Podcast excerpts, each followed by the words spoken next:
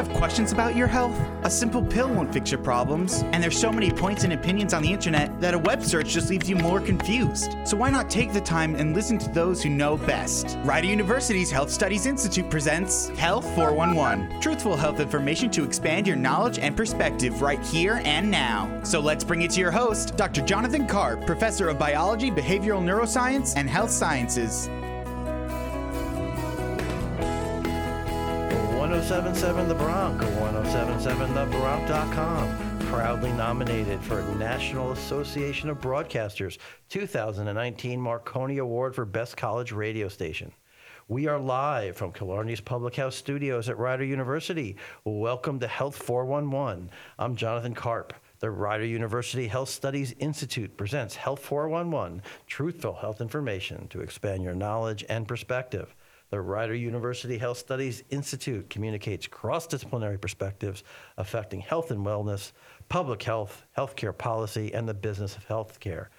Antonia Conti, our producer, and I are in the studio today with Jim Riggs, professor of biology, um, behavioral neuroscience and health sciences, one of my colleagues here at Rider University. And we are going to talk about aging today. Dr. Riggs on the Rider University campus teaches a course in aging and has been doing that for a long time. Welcome, Dr. Riggs. Hi, John. Hi, Antonia. Hello, everybody. Um, we're happy to have you here today um, with this topic is aging. It's a huge topic. Um, but um, your background, though, is not in aging. Your background is in microbiology and immunology. And can you tell us a little bit about what was it about aging that fascinated you, besides the fact that we're all doing it, and uh, inspired you to create an, an undergraduate class here on the Rider campus? Yeah, so when I was a postdoc in uh, San Diego in California in the late 80s, I ended up collaborating with a gentleman who had funding from the National Institute on Aging, and he was studying immunosenescence, aging in the immune system. So we had a lot of conversations, very interesting stuff. I came to Rider and kind of uh, so, somewhat forgot about that information at, uh, the, at the outset. Got some funding to do some other types of research. And then I ended up doing a sabbatical with that same individual. He'd moved on from uh, the Research Institute of Scripps Clinic in La Jolla to the University of Michigan. He was in the School of Public Health. I guess it was like 97, 1997 or thereabouts. I did a sabbatical in his lab on immunosenescence and ended up writing a grant that was funded, and I ended up doing research in this area. And then eventually that transitioned into thinking about developing a course on the biology of human aging for non science majors. Up to that point, I was accessing non science majors via teaching human disease, generally sexually transmitted infections. Students tend to pay attention when you talk about that particular topic. Mm-hmm.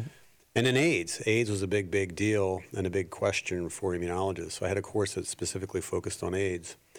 But I started to think about how do I make a course that was more widely relevant for everybody? Well, as you stated, everybody ages. Mm-hmm. So I eventually developed this introductory level course on the biology of human aging.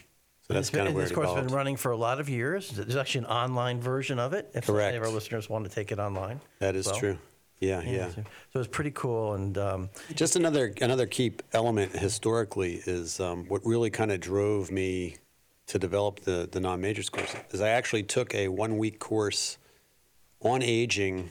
It's called the Chautauqua courses. I took it actually with Leonard Hayflick, and Leonard Hayflick is one of the godfathers of studying human aging at the cellular level. So I was pretty fortunate to capture him while he was still uh, in his prime, so to speak.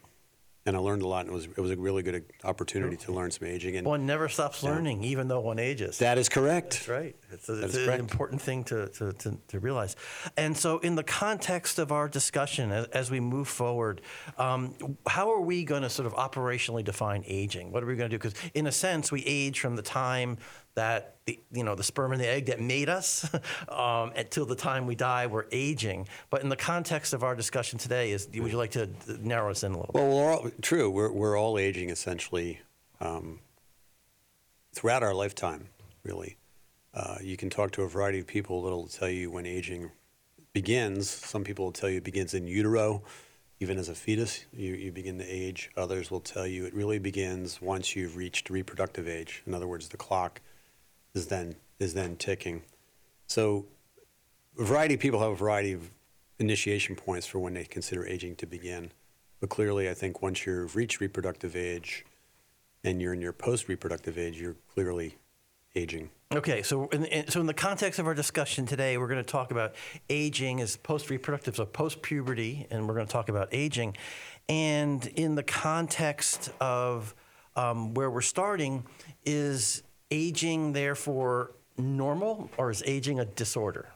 Aging is normal. If uh, aging were a disease, we, we would have a lot more opportunities to address it. Everybody ages, different people get different diseases. No two people necessarily die of the exact same thing. So, uh, aging is definitely not a disease or disorder. In fact, that's one of the greatest complaints of the people that do aging research that the National Institutes of Aging tends to historically fund research in areas that pertain to diseases associated with being older, such as dementia, things like that. Mm-hmm. Nobody really addresses fundamental biological questions as to how and why we age. It's a really tough but really interesting question. Mm-hmm. And a lot of these questions come about, um, I can imagine, because we as humans um, ac- across the planet, especially in first world nations like the United States, are living longer than historically we ever have. And therefore, therefore, issues of aging are not just about getting to reproductive age, reproducing, and then being around long enough to have your progeny being able to reproduce themselves. So, in the context of where we're going to go with today's discussion, um, can you tell us about a little bit about sort of the the the, reasons why aging is become more of an issue here? So, the evolution of the aging research might be able to look at. it. Yeah, well, you kind of hit the nail on the head there. One of the statements you just made, in essence, that um, if you if you look in the fossil record, and this is one of the, one of the things that Leonard Hayflick stated that really resonated for me. Aging is an artifact of civilization. Uh, for most of human humanoid existence, people didn't really live past 30, 40 years of age. So that was sufficient time to reach reproductive age, have progeny, if you survived having progeny, living long enough to see them reach reproductive age, and then all bets were off. But if you look at 30 or 40 as you know the end of life, we've basically doubled human lifespan in the last couple hundred years. And when I say we've, that reflects advances in education, access to potable water, better nutrition, mm-hmm. Healthcare. healthcare, vaccines, antibiotics, science, folks, are is the reason why we're living as long as we do. And yes, in less developed nations, they're seeing their lifespans increase as well. And it's what's interesting in particular is when you look at Western nations or, or more developed nations, if you will, those that have uh, cradle to grave healthcare outlast us Here in the United States. in the United States. there you go. So that's kind of a key factor is access to healthcare. And actually focusing on prevention. I think that's kind of a theme of what Health 411 is, you know, learning from an early age things you can do to increase your health span, not necessarily your lifespan, but your health span. Yeah. So certainly one of the reasons why people are living longer is not a change in our genome or something, is that our preventative health and all the public health things that we have allow us to, I guess one of the words in the field is age more healthily. Correct. Age with health or, or, or something like that. And so aging in of itself is probably in terms of evolution is a good thing, but it's nothing that would have been selected for in, in terms of the, the evolution of humans. Correct. Mother Nature could care less about our longevity. Um, when you look at diseases that manifest themselves later in life, there's no selection against them because they show up later in life. Yeah, You don't- Alzheimer's is you a great know. example, yeah. Right, exactly. So there are a variety of diseases that don't appear until later in life, so they're not really selected against. Right. Because they don't show up till post reproductive age, and that's part of evolution by natural selection. If you have diseases that don't show up till way past you, you're spreading your, your, your germline Right. on, there's no selective pressure. Conversely, other diseases are culling the herd, if you will. Mm-hmm. You're selecting for fitness for those that have better immunity or, you know, responses to diseases. Those individuals are going to be selected to remain in the gene pool. Yeah, and that, that's a whole other. We could have a whole show about how interventions and of immunizations and health and all the things that we do, medicine, have allowed us to pass on less fit genes. Yeah. and uh, that's, And- I would love that. That would be a But, but this is not to say that you can't do selective breeding to select for longevity. They've done this Mm-hmm. in laboratory settings where you can select for long-lived fruit flies, et cetera, Mm, yeah, and then mate them, and you'll you can significantly extend lifespan. You can't really do that with humans unless you bank sperm and egg, see how things turn out for those individuals, toss out the sperm and egg in those individuals that are prone to having late stage disease, and enrich for those with longevity genes. So that's a form of eugenics. Yes, yes, that is not going to happen because you need to you need to have somebody in charge for a long, long, long, long period of time in order to do that. And, and when the governments take control of those things, uh, history has shown sometimes bad things happen. uh, most of the time, that yeah, is correct. Yeah, so we're not going to go there. And so one one last brief question for this segment. Um, when we talk about aging, one of the things we want to talk about is not just living longer, but quality of life. So is that a component of your thinking and, and your teaching as well? Well, absolutely. That's what the health span aspect versus lifespan aspect is. If you look at healthcare expenses, most individuals in their lifetime, 25 to 30 percent or more of what they spend in their healthcare, they spend for the last six months of life. And the quality of that life is not necessarily always very good. So, from an early age, if you're thinking about prevention, you can extend your health span. And, you know, my fantasy is to be taking a run on the towpath one day and then that's when I'm done. I, you know, I have my cardiovascular event or whatever, but I've been feeling good and out and physically active until the day I die, as opposed to in a hospital, hooked up to machines, beeping and buzzing and things like that, right? So quality of life, health span, as opposed to um, lifespan, should be your goal. Excellent. And we will talk about some of these things after some brief underwriting announcements. You're listening to Health 411 on 1077 The Bronc and 1077thebronc.com. A dose of knowledge a day keeps the doctor away. Rider University's Health Studies Institute presents Health 411. And back with your daily dosage is Dr. Jonathan Karp, professor of biology, behavioral neuroscience, and health sciences. 1077 The Bronc, 1077thebronc.com, live from the Killarney's Public House Studios. Welcome back to Health 411. I'm Jonathan Karp, and we are in the studio today with Dr. Jim Riggs, and professor of biology here at Rider University, and we're talking about aging. And at the end of the last segment, we talked about uh, sort of aging and quality of life. Um, and those are important things, but I want to take a step back and get a little bit more reductionistic. And I want to ask is as we age, and, and we- we've operationally defined aging here as what happens post puberty, sort of in humans, is um, what is the physiology uh, that leads to the behavior? Like, what is the physiology of aging? What does it mean when somebody says, you know, I, I'm aging? Well, how low do you want to go? How reductivist would you like to go? I- It's- I- it's essentially, I'm going to be at cells and molecules. So, so that, that Right. we can start. We can start in cells and molecules, and, and, and we'll, we'll build. So essentially, um, Hayflick showed that you could see aging at the level of cells. He showed that cells would have about 50 some divisions. Human cells would divide about 50 times. Then they didn't die, they would actually senesce. They'd stop replication, they'd kind of swell up. And this is actually a protective mechanism to prevent transformation, cellular transformation in cancer. So he went to publish his work, and no one would believe him. His journals, the, the premier journals, rejected his primary um, submissions, and it kind of made him a bitter individual. When was this happening? In terms this is in the 60s. In okay. the 60s. So he was working on cells at Wistar, developing cells and cell lines for vaccine development, essentially, in Philadelphia, the Wistar Institute. But eventually, he did get his paper published in the Journal of Experimental Cell Research. It became one of the most widely cited papers in all of biology on this notion that cells basically hit 50 divisions and then they stop dividing. It would be people that some of the people that trained in his lab and their colleagues in other research labs that would show the clock was actually, he showed the clock was in the nucleus. What dictated longevity was in the nucleus.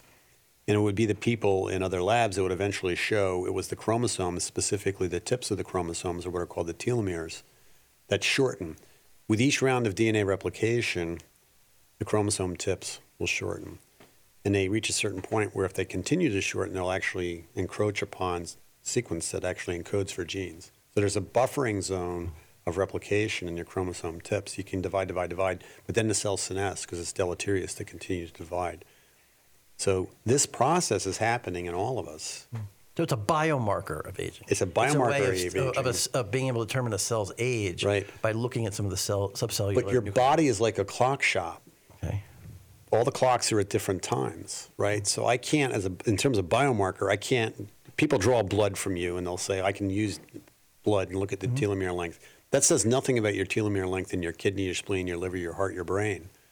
So I can't walk into a clock shop and say, "Oh, it's four o'clock," when all these different clocks are at all these different times. That's a great analogy. The older you are as you age, more of your clocks are towards the end, right? So different bodily systems are aging at different rates. Various things that you do in terms of your um, health and, and physical activity. Exercise has been shown to actually wind the hmm. clock back to a certain degree in hmm. some individuals. There's some really interesting aging athletes that do heroic things. You know, 90 year old guys running 12 minute miles, which sounds kind of funny, but you know they're hmm. they're they're Olympians. When they when they do tissue analysis in individuals, they they have like young tissue in them. So physical activity is really kind of vital for keeping your clock in, in a decent Yeah, place. and, that's something I do want to get to, but Okay. you know, I, I want to use a little bit my reductionistic skills. Okay. And we want to go back into this cell. So we have a cell, and it has a limited number of cell divisions. And over time, things can happen, and telomeres can be shortened. So the one question is aging itself genetically programmed into the cell, kind of thing? Uh, it's hardwired as a protective mechanism, the cellular senescence idea, because you don't want cells to keep, keep dividing. Unfortunately, cancer cells express a gene called telomerase that allows them to prevent their telomeres from shortening. And, so they- and so do stem cells in your body. There are a variety of cells in your body called stem cells that need to seed bodily cells, and they also have this enzyme that prevents replicative senescence, is what it's called, where your cells reach a point where they can no longer divide. So um, there is variety in terms of this capability in the body. Mm-hmm. Stem cells have this capability, but even stem cells eventually age. Mm-hmm. And even in the stem cells, unfortunately, that do express telomerase, this enzyme that winds back the tips, they're the cells that get transformed, And become cancer And cells, become Which are cancerous. cells that divide out of control. which is generally 80% of all cancers are epithelial in, derivation. Mm-hmm. And epithelial layers need a mitotically active, replicative going. potential cell throughout your lifetime.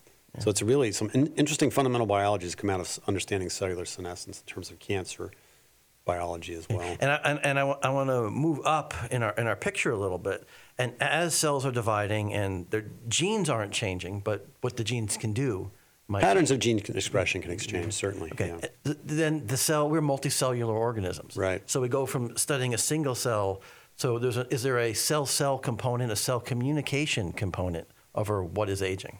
Well, you do see decline in hormone production. Originally, folks thought that the master regulator, the master clock, was in the brain that was regulating hormone production because people focused on menopause in women and decline in estrogen production.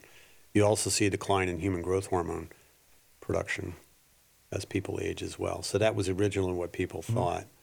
Um, but fundamentally, it, it's if you're a reductivist, it gets down to the level of the cell, but also it gets down to the level of the molecular interactions inside the cell. The mitochondria, that are the power mm-hmm. plants for the cells, which essentially were in, in cellular evolution. That's how we got our cells is via acquisition of a, another type of cell that became the mitochondria. They make all this energy, but they also produce reactive oxygen species. And I'm, I'm glad Free you- radicals. Exactly. It's one, it's one of the things that I wanted to bring up, and I'm glad you brought up the mitochondria Mm-hmm. because there's a lot there's a lot of words that are thrown out, like you know, on the internet and, and the news. Telomeres is one of them. I'm glad you explained that. But another thing that's thrown out there a lot, there are actually companies that are marketing to this, um, as there are telomere lengthening kind of things. Um, uh, it, they talk about like oxidative stress. Correct. And can you tell us what, what is oxidative stress and how that's related? It's to cellular rusting. it's basically cells are rusting. Not not iron. No, but I mean, I mean oxidation, the oxidative process to generate That's energy, you get this oxidation is basically our cells rust. So these power plants, nobody wants to live by a power plant, right? But mitochondria are analogous to power plants. So they're doing good stuff, generating all this energy for cells to do their vital work.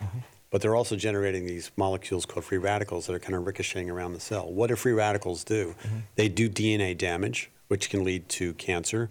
They also oxidize lipids. Hmm. What do oxidized lipids do? They stick in the artery wall and give you heart disease. When you look at what kills people in later life, number one is heart disease, number two is cancer. So they really reflect cellular oxidation and also aging. There's a whole another area we can talk about inflammaging and how the immune system is Well, under normal conditions, though, doesn't your cell have every cell in your body have the it have a capability of dealing with free radicals? The younger you are, the better your your the integrity of your genetic information is preserved, particularly your vital reproductive cells. Mm-hmm. You have that pr- preserved. You have uh, free radical scavengers, like di- diets that are rich in berries uh, are really lo- loaded with good free radicals. Um, I wouldn't be taking certain vitamins over the counter necessarily. You're just creating expensive urine. Mm-hmm. Your body evolved to process these important free radical scavengers from natural sources, like mostly plant products Mm. and plants. You know, the, the legumes and, and spinaches and Mm. the uh, cruciform vegetables and the citrus fruits and, and vegetables Mm-hmm. as well. and these so- and these are things that sort of um, cells have learned to use to help scavenge these things. And these free radicals are in themselves not unique to aging; they're part of normal Correct. biochemistry. That is correct. So as cells are doing all the things they do, Yeah. these things are part of the like the they're shed as part of the neurobiological They process. hoover up free radicals. They're like little vacuum cleaners that go around and take away the, these toxic oxygen byproducts of normal cellular metabolism. Okay, so that's two. So we have two biomarkers of aging that are out there. We There is have- no such thing as a biomarker of aging, John. Well, I'm, I'm, I'm, that's where I'm going with all this. okay. But then there's other things that people talk about with aging, and another one's like insulin. Okay. Insulin has is another one of these things people talk about in the in the in, in the world in, in the world of aging. Right. Tell us how insulin is related to energy and these things we're talking Well, about aging. Cells need to be told to take up glucose, and insulin is the molecule that does that. So you eat a sugary meal, sensors in your body say you need to make insulin, your pancreas starts squirting out insulin, insulin binds to receptors on cells, and the cells start to take up the glucose. But as you age, this can diversify, and, and actually, we're not even talking about the microbiome at all here yet, how the role of the hmm. microbiome in aging processes and health. That's another whole Yep. 411 session to talk about the microbiome. But um, when you look at these conditions, heart disease, cancer, stroke, um, a number of type 2 diabetes, even dem- dementia has been associated with something called metabolic syndrome, which essentially is a reflection of this either essentially being poorly responsive to insulin. And when you have excess sugar floating around your bloodstream, it's not good because it kind of gloms onto molecules and creates creates problems in, in, in individuals. Yeah. So uh, we are seeing type 2 diabetes in epidemic proportions. Uh, Two thirds of Americans are overweight, one third are obese. And we're seeing metabolic syndrome Mm-hmm. in teenagers. It used to be you never saw metabolic syndrome in anybody under the age and of a lot of 40. That. Yeah. Exactly. And, and where you're going with that is, is sort of you, you stole my thunder, but the things that people use talk uh, like on the internet have to do with aging are things that are normally going on in our body That's all correct. the time anyway. Yeah. And that's why I was using this biomarker word saying there are so many of these things that just that are just part of being normal. We'll take a brief break. You're listening to Health 411 on 1077 The Bronc and 1077thebronc.com. From healthcare to the environment around us and everything in between, Rider University's Health Studies Institute presents Health 411. Dr. Jonathan Karp, professor of biology, behavioral neuroscience, and health sciences, is here expanding your knowledge and perspective. 1077 The Bronc, 1077thebronc.com, live from the Killarney's Public House studios. Well, welcome back to Health 411. I'm Dr. Jonathan Karp in the studio today with Antonia, who's being very quiet, and Dr. Jim Riggs, who is uh, giving us some very useful information about aging. And uh, Dr. Riggs mentioned at the end of the last segment that um, he, he mentioned the words of the, the nutrition and the vitamin industry that promotes, among a lots of other different industries, that promote anti-aging sort of products and ideas. And um, can you tell us a little bit about somebody who studies this stuff and thinks about it? What do you think about these people and these products and this whole marketplace of this stuff? So yeah, the internet. Um, this whole area. Again, this is another whole topic we could go in for hours. But um, there are a lot of folks that are being marketed the promise of anti-aging cures, things like that. Required reading in my um, class, the biology of human aging, is a Scientific American article called "No Truth to the Fountain of Youth." and it was written by a series of famous. Written by Ponce de Leon. No, no, no, no, no. I mean, and that's we should tell we, the audience needs to know who Ponce de Leon is. Yeah. But um, so Ponce de Leon is a guy who supposedly landed in the northeast coast of Florida. What's the name of that town? Oh, I don't know what It's the oldest one of the old, like 1600s in Florida. I actually been there a couple times. And I'm showing my aging, I can't remember the Okay. name of the place. But um, he landed there. The, the indigenous peoples look so healthy, right? Europeans were seeing these native peoples and say, "So it must be the water, you know, the water that these people are drinking." To this day, there are people that go down to Florida for these these Special springs, and springs special stuff. springs that they Yeah. can go in and you know rejuvenate themselves. And there was a great piece in the Times magazine on this a couple of years ago. They're really kind of horrific. These these springs they, they're unkept and there's fungi growing in them and stuff like that. But um, so there's no truth to the fountain youth. These these uh, famous researchers are saying this is all baloney. It's malarkey. Um, there's nothing that's going to reverse aging.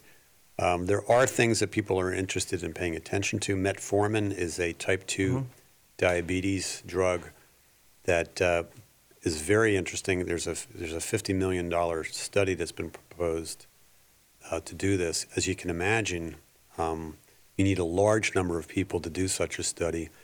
And one of the challenges of studying aging in humans is the randomness, the tremendous amount of statistical noise in studying elderly people.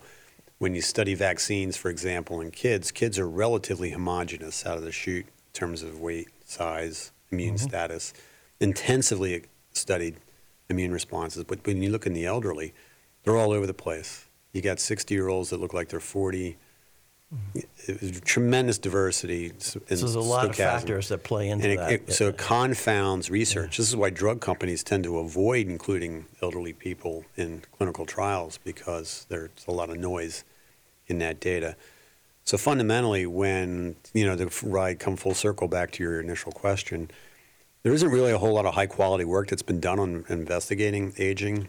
So a lot of this baloney that comes up online is not based. It's not grounded in scientific fact. And so, so in the Right. the analogy to Ponce de Leon is really Ponce de Leon is really good because back almost now 100 years, whatever. 1600s. It was in the 1600s. So let's go back 400 plus years. St. Augustine, it's called. the name of the It's called St. Augustine. they, they were searching for immortality or the elixir of life back then. So the, the the fact that there's a there's something inherent in the human being. People were injecting themselves with extract of monkey testicles Yeah. at one time, Yep. thinking it was going to rejuvenate. Rejuvenate. It's usually males that were doing such inane things. Mm-hmm. Yeah. yeah, middle-aged males. Yeah. As, as, And let's not forget, we got to talk about women outlasting men and why that might be. we, I, I, absolutely. That's a fun question to ask your students in class. Why do women live longer than men? Nine times out of ten, they'll tell you it's because women don't work as hard as men. Is that really what So I tell them, I tell them, well, you know, strap a 50 pound, Antonia's got the gas look on her face. chase a chase a three year old around a house for a day with a bowling ball strapped to your belly. A pregnant woman chasing a child around. Yeah, but there's some data too. As as as as society has changed and women are out, uh, maybe more independent. They're catching up to the the short I think they surpassed us a long time ago. They tend Oh, to be the adults in the room, absolutely present company included. Go there. So, so the, the idea that humans are seeking sort of a anti-aging cure um, is not a new thing. It- No. it's just the internet delivery system just allows rumors and innuendos and pseudoscience to travel a lot faster. Increases the efficiency of the grift. Yes, um, absolutely, and um, you know, for the reasons you know, there's no atheists in the trenches. As people age and their abilities change, um, a lot of people want to recapture things from their lost youth. Yeah. it's, inher- it's an inherently human thing. Yeah. Um, Yeah, so I mean that's like another whole topic, right? To we could talk about hospice, we Mm-hmm. could talk about the entry into looking at ecstasy and LSD, the psychotropic drugs, Mm-hmm. and how they're easing transitions for individuals. They reduce anxiety when people are at terminal Mm-hmm. stages of life. They find it extends hospice when these people are taking these drugs. Um, Mm-hmm. yeah, they don't so there's some really interesting. They don't want to go. Yeah, well, it's the, the anxiety is gone, and they're in a good place. They end up in a good place. I'm not saying all the trips are good, but this stuff needs to be studied because some of the evidence that's come out is pretty compelling. Mm-hmm. And as you mentioned before, we want to age well. But if we go back, one of the reasons I, I, I wanted to take you into or ask you about the cells, the subcellular things of aging in a, in a previous segment, is if those things are going on, what's the likelihood that there's going to be a magic bullet that's going to, in a sense, to reverse that, have cells, you know, have telomere length grow, No. or is the idea just to cause to stop? Don't mean to be a downer, but Yeah. I'd say zero. But there are all kinds of interesting folks that are like freezing brains Mm-hmm. and freezing body parts in the remote possibility that some life extension option will become available. They tend to be, be tech people with a large amount of money, Mm-hmm. um, with a lot of sense, like a tr- significant sense of self importance to a certain degree. it's all about money, Dr. Race, isn't it? We're all going to feed the worms. Is essentially what I what I tell my well, unless you um, cremate, but otherwise you're going to feed the worms. And it's part of the cycle. I mean, death is, a, is is part of the cycle of life, and that's one part of my course that's actually I feel is underdeveloped. Um, there's a lot of interesting cultural differences in how people approach death, and our society is pretty freaked out. Yeah, why, why, why do you think that's so? Because in o- in other cultures, I do know that they celebrate the elderly, they celebrate their knowledge, and and and sometimes death is a celebration too. Yeah, I wish I could explain why we behave the way we do in certain questions like this. I don't have a really good um, explanation for that. When you look in the Victorian area, a lot of people did actually celebrate death. They made hair wreaths, they made molds of the people as they were passing away. Face um, masks, the yeah, face masks and yeah. things like that. The hair wreaths are very cool, like a antiquarian thing that you can find that are like collections of hair from people as they died. There's a museum in um, in Philadelphia that has a whole room full of those. Um, I think it's the, the, the I don't know if it was a permanent exhibit, but the Mutter Museum. Of Yeah, yeah, yeah, and that's very cool Yeah. stuff. It's now really that's kind of a DNA repository Mm-hmm. as well. It is. That's that's really cool. But you know, aging and ultimately death is a normal part of being. It's part of the process. You Yes. know, I mean, we're, Yeah. we're not we're not going to be able, to do that. In that sense, aging is a good thing. You know. Yeah. Um, The um, when I do my last day of my aging class, I show a clip of um, Steve Jobs giving a commencement address at, address at Stanford, and the title of the talk is "Death as a Change Agent." So he's talking about his personal odyssey with pancreatic cancer, and he's telling the students that he beat it, which he clearly did not. He probably knew more than he let on at that time, but he was emphasizing how death is a change agent. Death is a driver accomplish the things that you want to set out and wish to do, with the notion that you know your time is short on this planet, and use that uh, you know death wipes out the old to make space for the new. Right? I don't want to see 160 year old individuals being baristas at Starbucks or serving me burgers. right. Right. well, Right. we certainly don't want to be that 160 years old um, in a diaper, not knowing anybody. And when you talk to students about, it, they they definitely don't want to see it either, right? Because we, as a, our culture, we kind of delay adolescence, right? Mm-hmm. We delay we, we delay adolescence, and um, it's getting worse. if we keep people around longer and longer and longer and longer, it's going to be you know you need to make money longer in life in order to pay for your Mm-hmm. extended existence. Right, and, and and the green people will tell you the longer you live, the bigger your carbon footprint, footprint the more waste you produce. absolutely and the so the bigger your impact on the, en- the environment around you. Yeah, And, no, it's um, quite true. There's a, there's a lot of uh, people going that are debating those th- those sort of ethical things. Yeah. Um, which is fascinating. We'll take a break here for some underwriting announcements. You are listening to Health 411 on 1077 The Bronc and 1077thebronc.com. A dose of knowledge a day keeps the doctor away. Rider University's Health Studies Institute presents Health 411. And back with your daily dosage is Dr. Jonathan Karp, professor of biology, behavioral neuroscience, and health sciences. Oh, 1077 The Bronc, 1077thebronc.com. Live from the Killarney's Public House Studios. Welcome back to Health 411. I'm Dr. Jonathan Karp in the studio talking about aging with Dr. Jim Riggs, professor of biology here at Rider University. And we were talking a little bit, and I want to come back to things that people do to, we realize we can't stop aging, but there are things that people do to try to slow down sort of the effects of aging, slow down the, the process which our cells change the way they work over time.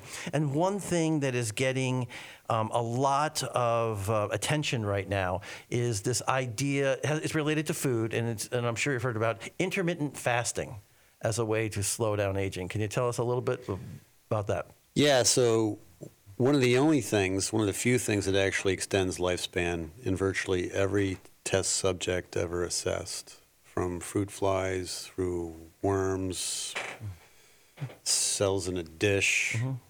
Primates, and into early studies in humans, is caloric restriction. So a 30, and so 30, what do we- okay, excellent. 30% caloric reduction mm-hmm. leads to 30% extension in lifespan. So in a 2,000 calorie diet, we're talking about knocking out 600 calories.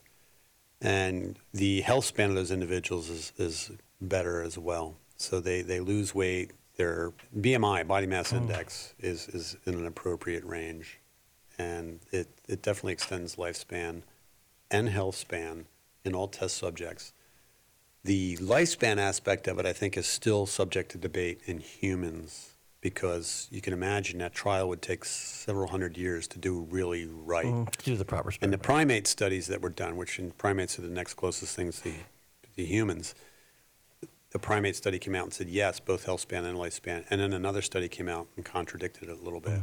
Now, those two groups got together and discussed extensively what their differences were. And there were some interesting differences they were doing, their experimental parameters.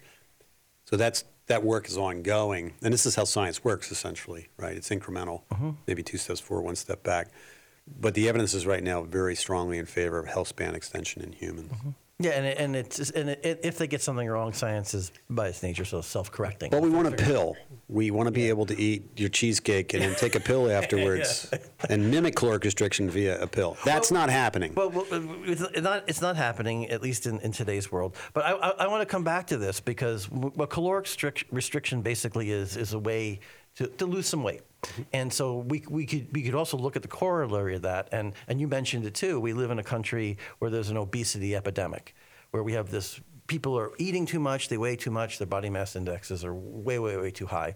And so people will live longer and do better if they cut back on that, if, if, and if they, if they lose weight. Um, and those are like two sides of the same coin, don't you think? If you lose some weight, you'll be healthier, and you probably have other health-related behaviors too. Part of the losing weight is you, you might be exercising more. Um, you need both. you need both. You're, really so you're, do need you're both. doing those things. you're- dieting, your body is considers stress response and conserves calories. There, there you go. Th- Another thing that's very Yeah. interesting is people talk about stress, you know, shortening telomere length, cortisol being a hormone, that's one of those hormones that's involved in that. Yet, when you do things like intermittent fasting and don't eat, you are actually inducing stress responses in your body, mm-hmm. right? And so you have this thing, and sometimes the stress, physiological stress responses are bad for you and you're not supposed to do them. On the other hand, you're purposely inducing these sort of things. And if you do that intermittently, it's they're- they're. So, what's the evidence that the stress that's induced by intermittent fasting is deleterious to health? Well, that's that's the question. The stress response is the same whether it's a stress response. But when I exercise, I stress my body. absolutely, what's the Right. difference? So, but I mean, one man's stress is one person's stress is another person's good thing, mm-hmm. right? So, I mean, stress is very nebulous. Yes. of defining, and lot of ways to measurement is is a challenge, right? Mm-hmm. It I mean, absolutely is. a challenge. And it can it changes over time because Yeah. if you become acclimated to it, a thing that at one time was stressful becomes less stressful um, as you Yeah. habituate to And it. I would, it's really interesting. I mean, we, you and I are always going to argue about these sorts of things. Absolutely. We, we tend to do that. But I tell students if you want to get optimized exercise, start walking, get to jogging, and then do intervals. You, you do need to stress your body a little bit. You know, you need to be out of breath. Abs- absolutely. But let's come back to the aging thing. So I, I mean, this, we, we could do a whole other show on that, and we probably should. Is the, the body weight thing is fascinating to me. Um, in, in one sense, because of my background in the relationship between body weight and reproductive function, right? We know that, um, for example, uh, Do you mean reproductive outcome or do you mean re- reproductive? re- reproductive um, uh, abilities. Okay. You know, at some point, you know, you know, women of reproductive age need a certain body weight for ovulation and all that, all that sort of stuff. If you fall below that, you may you know, you may be very healthy and you might live a long time, Yep. but then you've, in a sense, turned off your reproductive system. Um, long distance runners, especially of college age, Yep. happens all the time. Absolutely. You know, Menses sort of halts. Yeah. Um, and stuff like that. Um, and, and certainly those people are very, very healthy. Yep. They'll probably live a long time, but there's a, a link to reproductive health on the other side. And in, in the world of aging, I see that it's an inherent conflict. On the other side, you have, you know, pubertal young women, you know, they enter puberty earlier if they're heavier. Right. And you can delay puberty by keeping body weight down. Um, and I just think in, in the context of aging, I'm fascinated by that. I don't have an answer, but I see, Mm-hmm. Yeah. I see a link between food and aging on a lot of levels. Yeah, so the concept of conception at what is it, nine, ten years of age? I mean, that's what I seem to remember hearing at one point. Just because of body fat and young young women accelerated mm. puberty, leading leading to ovulation and the potential for pregnancy at such a ridiculous younger younger and younger ages. That was non-existent at Neolithic. Right. In the there was no QuickChek on every corner to give you a you know a Subway mm-hmm. sandwich or whatever you have. Right. There were no 64 So- ounce big gulps. yeah, yeah, yeah. Right. No, there wasn't like 2,000 calories in a drink. Right. Right. So food was scarce. People were on the move. They were physically active. Yeah. And the notion of ovulation before the ages like 14 or 15 was kind of unusual. Right. So in terms of our evolution, we've always been mobile. We've been historically quite mobile, and food had been very limiting. You look at fast food onset in like the 40s, 50s, and 60s.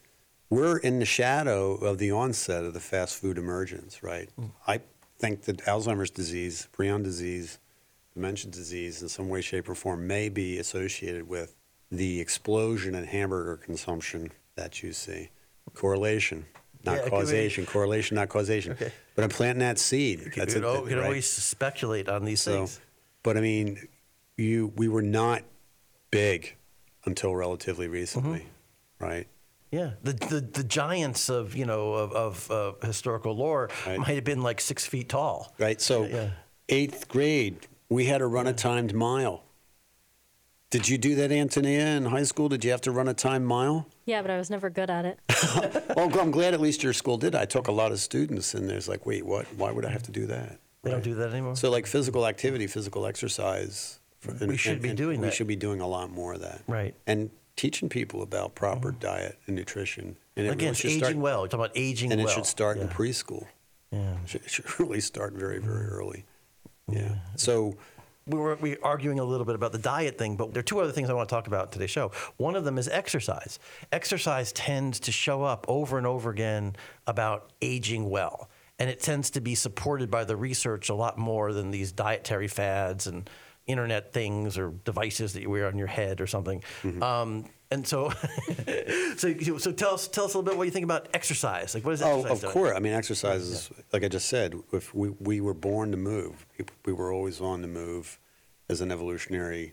That's why we had the big derriere that we have, essentially, for symmetry and balance. And walking and trotting to pursue food, to move away from inhospitable environments, right? Um, many, many studies have shown that there are still nomadic people that move constantly. There's evidence that we actually ran down food. We just continued to move till the, what we, our prey was exhausted, and that we would actually capture it. So um, the notion that we we're so desk bound. Yeah, that we don't move. we're T- sitting behind a today's sitting is yesterday's tobacco use. People have said that as, That's as, a, as a health risk, Yeah. The our lack of uh, getting up and moving around. The sedentary So that's why people get their Fitbits that give them a jolt and tell them to get up, take a, take a lap around the stairs, you know, move around. Um, the other thing I wanted to, to, to, to, to ask you about is what another thing that comes up a lot in the aging well literature is the role of social support, the interaction Mm-hmm. where you might not be changing things on the cellular level, but it changes the well-being of the people. Yeah, when you look at uh, centenarians, right, there are one of the, so the key factors that you see in centenarians is resilience, that they've handled stressors in their life very well, and again, they tend to be women, and they tend to have social circles. They're very uh, interactive with other people. They have a social support structure. They have this daily interaction, and they're not they're not isolated. So that's absolutely the case. And women tend to be more social than men in general, so that might be a factor as well. So there are data showing that women age better. Uh, women that out, the- out in uh, most cultures, with some interesting notable exceptions, women outlast men. Not necessarily in all critters, but in humans for sure. Um, a lot of ideas for future shows, Dr. Riggs. Um, and so after we're done here, I'm, I'm, I'm going to ask you to do that. But unfortunately, we're coming to the end. Well, 1077 The Bronc, 1077thebronc.com, live from Killarney's Public House Studios. Thank you for listening to Health 411. This program is part of the Rider University Health Studies Institute's efforts to bring people together to address issues associated with all aspects of healthcare. I hope today's program has helped inform you about aging and aging well. I'd like to thank our guest, Dr. Jim Riggs. Thank you. Thank you, Jim. If you have questions and or comments about this program or the Health Studies Institute at Rider University, please email us at health411 at rider.edu. Thank you for taking the time to listen to your health with Health 411. Dr. Jonathan Karp is here from Rider University's Health Studies Institute every Sunday at 11 a.m. For more information about the Health Studies Institute's programs, call 609 896 5093. That's 609 896 5093. Or find their webpage on rider.edu under academics and academic programs. Be sure to tune in every week to expand your knowledge and perspective. And don't forget to stay healthy.